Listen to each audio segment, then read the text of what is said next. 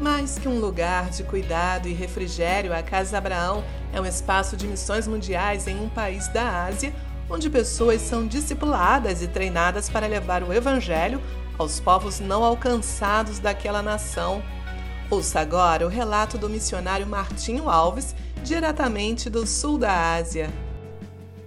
Graça e paz, queridos. Hoje eu quero compartilhar com você um pouquinho sobre a Casa Abraão esse projeto que Deus colocou no nosso coração, essa estratégia que tem funcionado muito bem aqui onde nós estamos.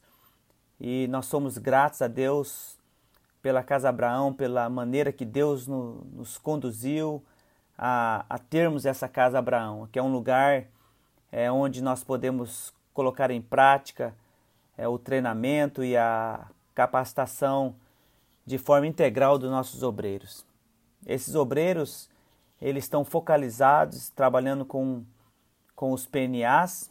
Aqui onde nós moramos, nesse país, tem 54 grupos e esses grupos, é, na maioria deles, são PNAs e a Casa Abraão tem nos dado esse, esse suporte para assim nós treinarmos esses obreiros e enviá-los até esses PNAs. Nessa casa eles são discipulados, eles recebem treinamentos, e logo depois, esses líderes começam também a formar outros líderes e usam também a Casa Abraão para receber esses novos líderes e, e ter ali um tempo também de treinamento, de capacitação com esses novos líderes. É, os nossos obreiros moram nessa Casa Abraão e são com esses obreiros que nós sonhamos né, e planejamos a, as nossas ações para o alcance desses PNAs. A Casa Abraão também é um lugar de apoio para as pessoas dos vilarejos.